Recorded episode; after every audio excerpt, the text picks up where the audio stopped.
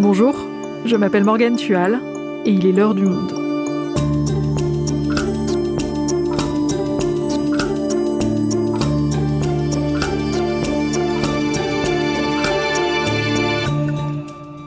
Aujourd'hui, le fondateur d'Amazon, Jeff Bezos, quitte sa fonction de PDG. L'homme le plus riche du monde veut notamment se consacrer au tourisme spatial. Il devrait lui-même décoller dans quelques jours à bord d'une de ses fusées.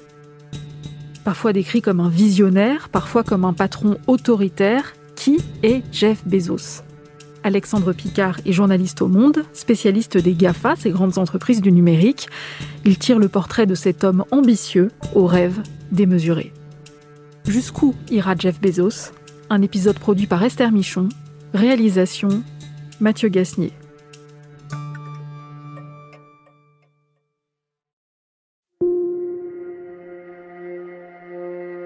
Nous sommes le 9 mai 2019 au centre de convention de Washington, aux États-Unis.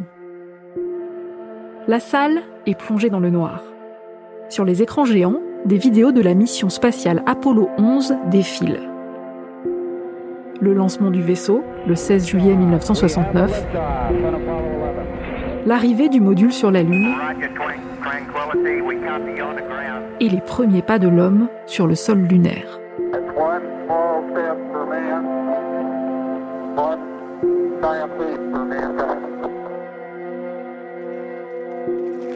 Les lumières se rallument, le public, principalement composé de journalistes, applaudit.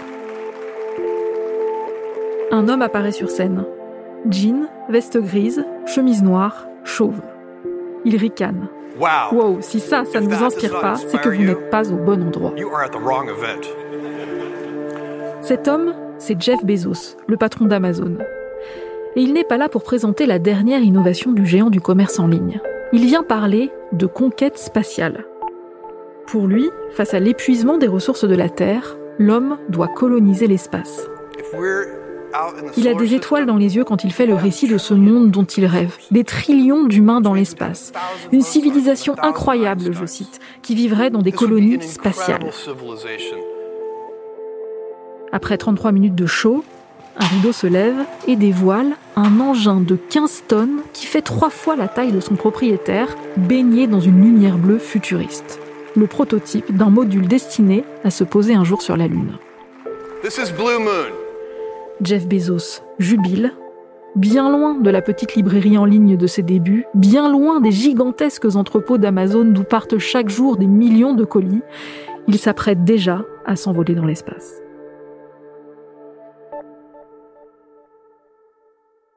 Alexandre, Jeff Bezos qui se passionne pour l'espace, c'est nouveau ou est-ce que ça fait longtemps qu'il y travaille? Non, ça fait extrêmement longtemps, même depuis euh, presque aussi longtemps qu'il puisse se rappeler, puisqu'il a maintes et maintes fois répété qu'à l'âge de 5 ans, donc en 1969, il avait été fasciné, comme plein d'autres enfants américains, par les images justement de Neil Armstrong posant le pied sur la Lune. À son adolescence, il a dévoré les livres de science-fiction qui étaient dans la bibliothèque du ranch de son grand-père maternel, qu'il a complètement bercé aussi, puisque lui-même était un ancien du complexe militaire euh, américain. Bien sûr, il a aussi été particulièrement marqué par Star Trek, qui à l'époque était un feuilleton qui passait tous les jours. C'est pas euh, une lubie récente, en fait, de milliardaire, cette entreprise spatiale, puisqu'il l'a créée dès l'an 2000. Donc on va revenir plus en détail là-dessus tout à l'heure, mais déjà, reprenons au début. Là, tu évoques son enfance. Il vient d'où, Jeff Bezos? En fait, il est plutôt de la middle class, c'est-à-dire la classe moyenne. Il est, il a vécu pas mal de son enfance à Miami. Ensuite, il s'est installé à un moment au Texas. Lui, il a fait des études assez prestigieuses parce qu'il était quand même extrêmement doué. Il avait un très haut QI. Il était premier de sa classe, premier même de sa promo à chaque fois. Il a été à Princeton, donc c'est une des plus prestigieuses universités américaines. Il a fait des études d'ingénierie électrique et d'informatique, donc c'est quand même euh, plutôt dans la domaine technique. Et en fait, après, euh, il est parti euh, dans une entreprise plutôt financière au départ. Il est à Wall Street, il est à New York, il est absolument pas sur la côte ouest ni dans les technologies. Et en fait, en 94, il démissionne et il part à Seattle pour lancer Amazon, une librairie en ligne. Tu dis qu'on est en 1994. 1994, ce sont les tout débuts du web. Ça paraît quand même un peu risqué de quitter un poste dans la finance pour se lancer dans la vente de livres sur Internet. Oui, oui, c'est sûr. Et c'est d'ailleurs euh, aussi parce qu'il a su sentir très tôt le filon qu'il a été récompensé plus tard. Il dit qu'il avait euh, repéré que la révolution Internet, en fait, euh, avait des taux de croissance incroyables. Il avait vu que ça allait, ça croissait à l'époque de 2300% par an. Il dit.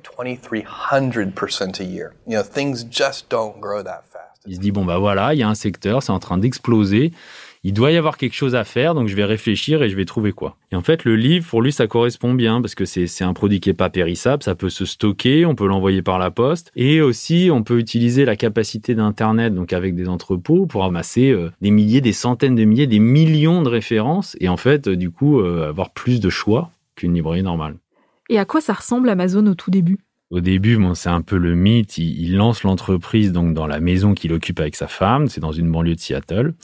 C'est un épisode qui dure en fait qu'un an, mais qui participe complètement au mythe de la start-up technologique créée dans un garage par un Jeff Bezos qui raconte qu'il a lui-même au début livré des colis euh, personnellement. Voilà il se forge un petit peu à ce moment-là une réputation un peu de moine soldat, quelqu'un qui bosse énormément, qui est extrêmement opiniâtre, qui défend sa boîte, euh, même si elle n'est euh, encore que petite, quoi.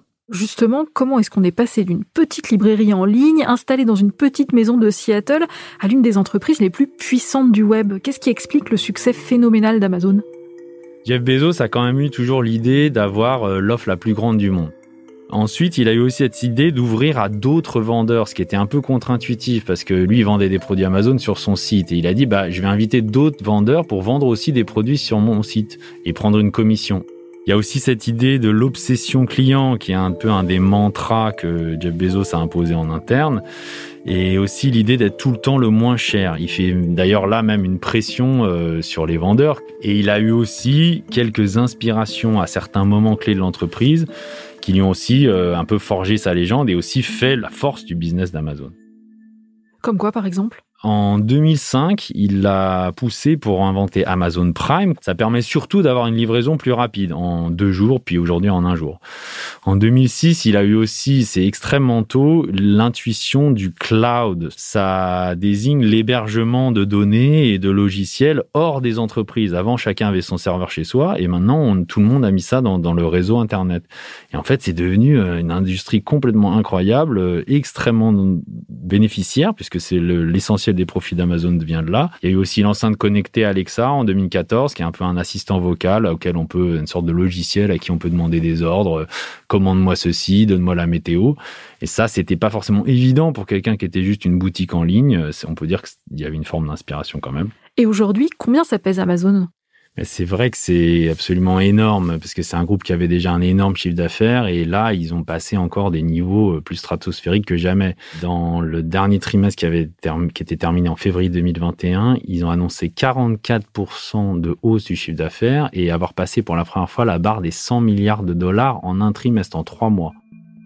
C'est vrai que le confinement, ça joue beaucoup là-dedans parce que bon, euh, avec la fermeture des magasins physiques, Amazon a été évidemment un énorme gagnant de la crise. Ils emploient aujourd'hui 1,3 million de personnes dans le monde et c'est 400 000 personnes de plus en un an.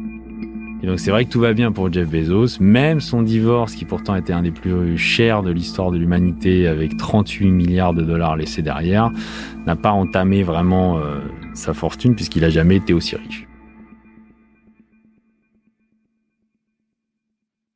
Et c'est d'ailleurs sa richesse qui va le rendre mondialement célèbre.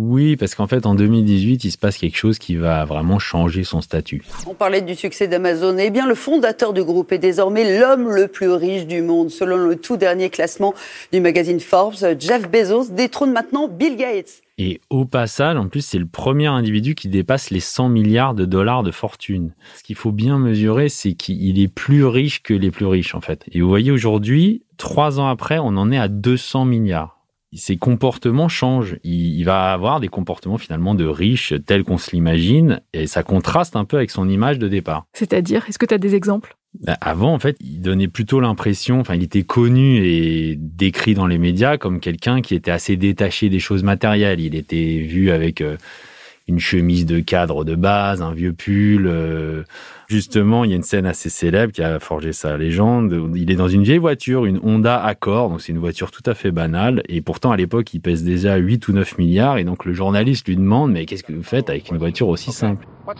Il lui dit, bah, mais elle est super cette voiture, elle marche très bien. En fait, aujourd'hui, donc la, la, chronique de ces derniers faits et gestes euh, contraste complètement avec cette image de départ.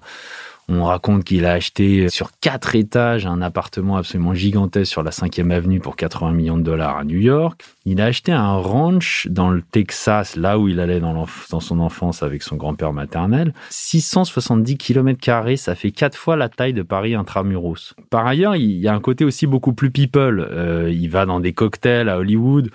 Euh, il était euh, une fois dans une loge VIP au Super Bowl. Il a posté sur Twitter une photo de lui avec la chanteuse Lizzo, qui est quelqu'un d'assez branché. L'ambiance a tout à fait changé autour de son image. Euh, cette nouvelle vie un peu de milliardaire va aussi lui attirer des détestations et ce nouveau personnage va voilà faire l'objet d'une forme de rejet. Tu parles de détestation carrément. Qu'est-ce qui lui est reproché? Au niveau de son caractère, déjà, il est souvent décrit comme quelqu'un d'assez sûr de lui, euh, qui se prend un peu pour un génie, qui est presque un peu ivre de son intelligence, assez individualiste. Il y a une anecdote qu'il a répétée plein de fois. Il cherchait une femme, il faisait des rendez-vous euh, à l'aveugle, quoi, des blind dates. Et il disait, bah voilà, le cahier des charges, c'est que j'aimerais bien que ma femme, elle soit capable de me libérer d'une prison du tiers-monde. C'est assez euh, significatif comme anecdote, parce que ça veut déjà dire que lui-même, il s'imagine pouvoir être un jour emprisonné dans une prison du tiers-monde donc c'est un destin assez hors du commun déjà de s'imaginer ça. C'est pas Monsieur Tout le Monde. Et donc on voit là aussi toujours son côté rationnel. Ok, donc ça c'est pour son caractère. Et au niveau professionnel, il est critiqué aussi? Il est vu comme un génie visionnaire extrêmement influent dans son entreprise, mais aussi, un peu le revers de la médaille, c'est qu'il est vu comme très exigeant, élitiste et même euh, carrément cassant. Brad Stone, son biographe, a raconté qu'il avait plein de fois euh, eu des colères euh, homériques envers ses collaborateurs. Il dit par exemple Ah, je suis désolé, est-ce que j'ai pas pris mes pilules contre la bêtise aujourd'hui euh, Tout fort devant quelqu'un pour dire qu'il était débile? Et plus largement, il est aussi porteur donc d'Amazon, puisqu'il incarne profondément son entreprise. Donc on l'a d'abord euh, attaqué pour euh, un mauvais euh, respect du droit du travail, de maltraiter ses employés. Ensuite, on a dit aussi que l'e-commerce avec les livraisons, etc., ça pouvait être mauvais pour la planète. On a dit aussi qu'ils écrasaient la concurrence, qu'ils écrasaient les vendeurs, qu'ils étaient en monopole. Euh, c'est ajouter aussi quelque chose qui reste très fort et qui est, quand même une particularité, c'est aussi un peu une forme d'aversion ou de phobie fiscale puisque euh, quand même Amazon n'a pas payé d'impôts fédéraux aux États-Unis, donc euh, pendant plusieurs années. Et c'est quand même, même si c'est tout à fait légal, assez incroyable et marquant. Il s'est aussi un peu distingué parce qu'il a, il a fait de la philanthropie euh, beaucoup plus tard et un peu sous la pression. Plein de gens disaient, voilà, regardez, il y a Bill Gates qui fait des choses, lui il fait rien alors qu'il est très riche. Et donc il a fini par s'y mettre euh, un peu sur le tard, en 2019 et en 2020, il a créé donc un fonds pour les sans-abri et un autre fonds pour des projets de contre le réchauffement climatique qui s'appelle Bezos Earth Fund. Malgré tout, ça montre encore un petit peu une volonté de faire les choses par soi-même, puisque si on est un génie et qu'on est une sorte d'entrepreneur éclairé, finalement, on est peut-être mieux que les gouvernements pour régler les maux de la planète. Et justement, politiquement, est-ce qu'on sait où se situe Jeff Bezos? C'est très dur de déterminer où il se situe puisqu'il est assez secret. Mais ce qu'on peut dire, c'est qu'il est, il est pas du tout dans le cliché de la Silicon Valley. En fait, la Silicon Valley, c'est cette vallée qui est au sud de San Francisco et qui a abrité les plus grands fleurons euh, technologiques américains et notamment les autres GAFA, donc Google, Facebook, Apple sont tous de ce même endroit, donc qui est en Californie, qui est vu comme un bastion assez démocrate, donc c'est vraiment les opposants des républicains aux États-Unis, des gens assez progressistes, qui sont tenants d'une certaine contre-culture, d'un côté un petit peu New Age. Et en fait, lui, il n'est pas du tout de ce moule-là. Il y a eu un débat au sein des entreprises technologiques américaines, des GAFA. Euh, est-ce que les entreprises technologiques doivent travailler pour l'armée américaine, pour les services de l'immigration, et d'autant plus sous l'administration Trump? La plupart des employés de ces entreprises ont dit non non, pas du tout, on doit faire le bien, on n'est pas comme toutes les autres entreprises, etc.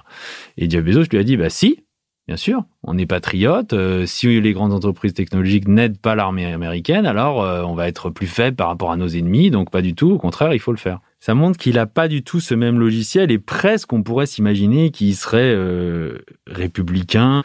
Mais ironie du sort, en fait, il s'est retrouvé presque l'ennemi désigné, ennemi public numéro un par Donald Trump. Mais qu'est-ce qui s'est passé? Faut revenir, je pense, en 2013, en fait. À ce moment-là, euh, Jeff Bezos rachète le Washington Post. Toujours à l'étranger, aux États-Unis, ce symbole fort, un monument de la presse, vient de tomber dans l'escarcelle de la nouvelle économie. Le Washington Post, l'un des quotidiens les plus prestigieux au monde, celui qui avait notamment révélé l'affaire du Watergate, a été racheté par le fondateur du groupe Amazon. Et à partir de l'élection de Trump, en fait, le journal a une couverture très intransigeante du, du, mandat. Et donc Trump n'apprécie pas du tout et il se met à apostropher euh, Jeff Bezos publiquement sur Twitter. Il dit que Amazon arnaque la poste dans les tarifs, par exemple, de livraison des colis aux États-Unis. Il menace Amazon de faire des actions antitrust au nom du droit de la concurrence, etc., etc. Bon, depuis, l'ère Trump s'est refermée. Joe Biden est devenu président en janvier. Et en février, Jeff Bezos a annoncé qu'il allait quitter son poste de PDG d'Amazon en juillet. Pourquoi est-ce qu'il arrête? Faut quand même déjà clarifier qu'il va pas non plus complètement arrêter parce qu'en fait, il passe son poste de PDG, donc opérationnel au jour le jour, à Andy Jassy, le président de la division cloud. Mais en fait, il va quand même rester président du conseil d'administration. Il est aussi actionnaire, le premier actionnaire avec presque 11% du capital. On voit que son inclination naturelle l'emmène ailleurs vers d'autres activités. Donc il y a bien sûr ces activités philanthropiques comme le Bezos Earth Fund, etc., le Washington Post éventuellement. Mais il y a aussi la conquête spatiale. C'est vrai que c'est un truc assez central et depuis ces dernières semaines, c'est un des points sur lesquels il a été le plus euh, visible.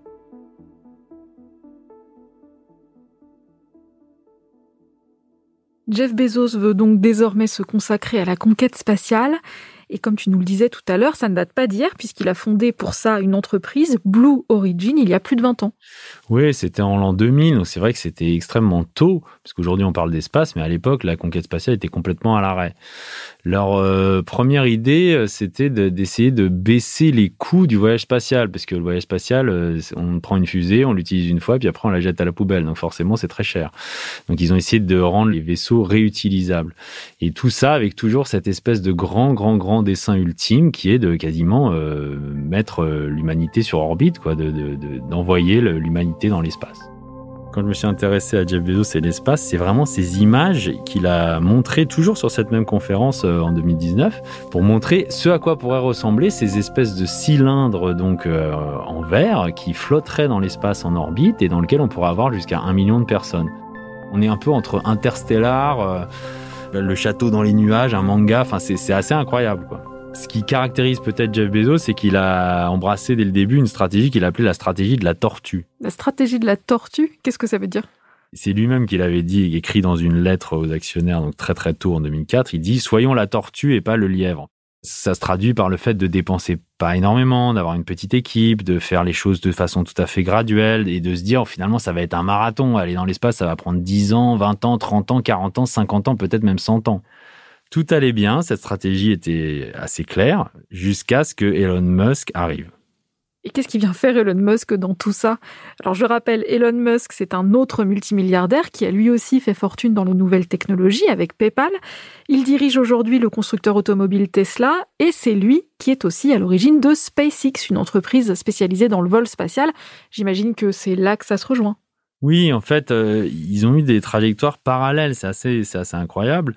Jeff Bezos lance Blue Origin en 2000 et en fait, Elon Musk lance SpaceX en 2002 dans son coin. Euh, ils ont la même trajectoire, sauf que Musk va beaucoup plus vite. Il est en fait le lièvre euh, face à la tortue. Et il réussit mieux surtout. Il va tout de suite aller construire une grosse fusée alors que Jeff Bezos avait plutôt choisi d'abord de faire du tourisme spatial avec une plus petite fusée. Il a l'idée de signer des contrats fédéraux donc avec la NASA, les agences officielles et qui vont lui donner des financements. Et en fait, il y a, sur plein de points, il va se retrouver à être le leader euh, et du coup, Jeff Bezos, lui, en fait, est le deuxième. Il, est, il devient le loser, un peu le, le second. En fait, Elon Musk lui, gâche euh, même son plus grand succès, qui était le moment où en 2015, il a réussi à faire réatterrir sa fusée qui s'appelle New Shepard. Il est extrêmement content à ce moment-là. C'est vraiment son moment de gloire. Et à peine un mois plus tard, Elon Musk lui aussi annonce un réatterrissage réussi. Et là, c'est le début d'une espèce de guéguerre un peu larvée entre les deux. Et au début, elle est larvée. En fait, elle est de plus en plus frontale. Et comment elle se manifeste, cette rivalité? Bah, il y a une surface un peu émergée, c'est, c'est, c'est une guéguerre quasiment de deux milliardaires qui donc sur les réseaux sociaux vont s'asticoter, euh, se provoquer. Euh, Elon Musk, qui est vraiment euh, connu pour sa communication assez débridée, dit ah bah il n'arrive pas à la en ironisant sur le fait qu'il n'arrive pas à, à mettre en érection sa fusée, euh, Jeff Bezos.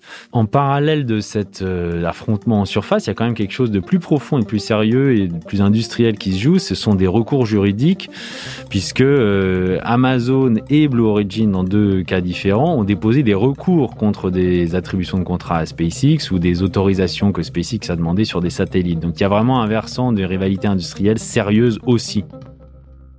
Et donc, dans quelques jours, Jeff Bezos va aller faire du tourisme dans l'espace. C'est quoi cette histoire? Le tourisme spatial, c'est un très très vieux rêve. Mais en fait, lui ambitionne d'être le premier, donc tu as réussi à le faire. Donc bon, ce sera un événement médiatique, donc ce sera le, 20 juillet. Il est censé euh, donc partir à bord de sa fusée, donc qui s'appelle New Shepard. Il y a une petite capsule en haut, euh, il y a six places, il y a des grandes fenêtres, euh, et donc c'est six personnes, dont lui, son frère plusieurs autres passagers et une personne qui aura acheté son siège aux enchères pour 28 millions de dollars. Ils vont être 4-5 minutes à la frontière de l'orbite euh, terrestre, donc c'est à peu près à 100 km de hauteur.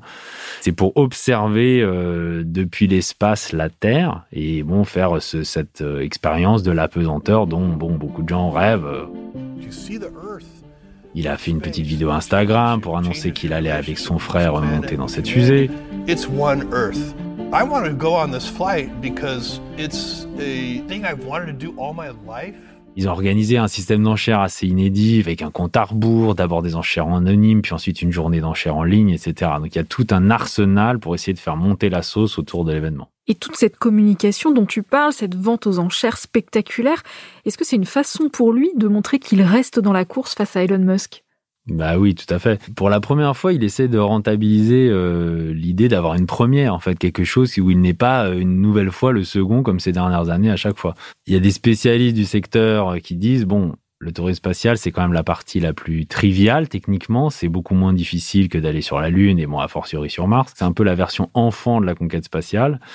Mais bon, du côté de Bezos, euh, ses partisans disent aussi que des fois, voilà, la tortue peut gagner face au lièvre, comme dans la fable, et que c'est quelqu'un de très opiniâtre, qui a de l'argent, euh, qui lâchera pas l'affaire. Et euh, il y a un, un analyste financier qui s'appelle Dan Ives de Wedbush Securities que j'avais interrogé, qui m'avait dit moi, je pense que sur la prochaine décennie, entre ces deux-là, Jeff Bezos et Elon Musk, ce sera un combat de boxe en 12 rounds et ça va être euh, jusqu'au bout.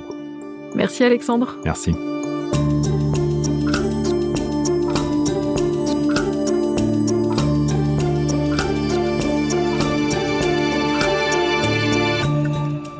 Si vous souhaitez en savoir plus sur le sujet, vous pouvez aller consulter tous les articles d'Alexandre Picard dans les rubriques économie et Amazon de notre site. C'est la fin de l'heure du monde, le podcast quotidien d'actualité proposé par le journal Le Monde et Spotify. Pour ne rater aucun épisode, vous pouvez vous abonner gratuitement au podcast sur Spotify ou nous retrouver chaque jour sur le site et l'application lemonde.fr. Si vous avez des remarques, des suggestions, des critiques, n'hésitez pas à nous envoyer un email l'heure du monde L'heure du monde est publiée tous les matins du lundi au vendredi. On se retrouve donc très vite. À bientôt.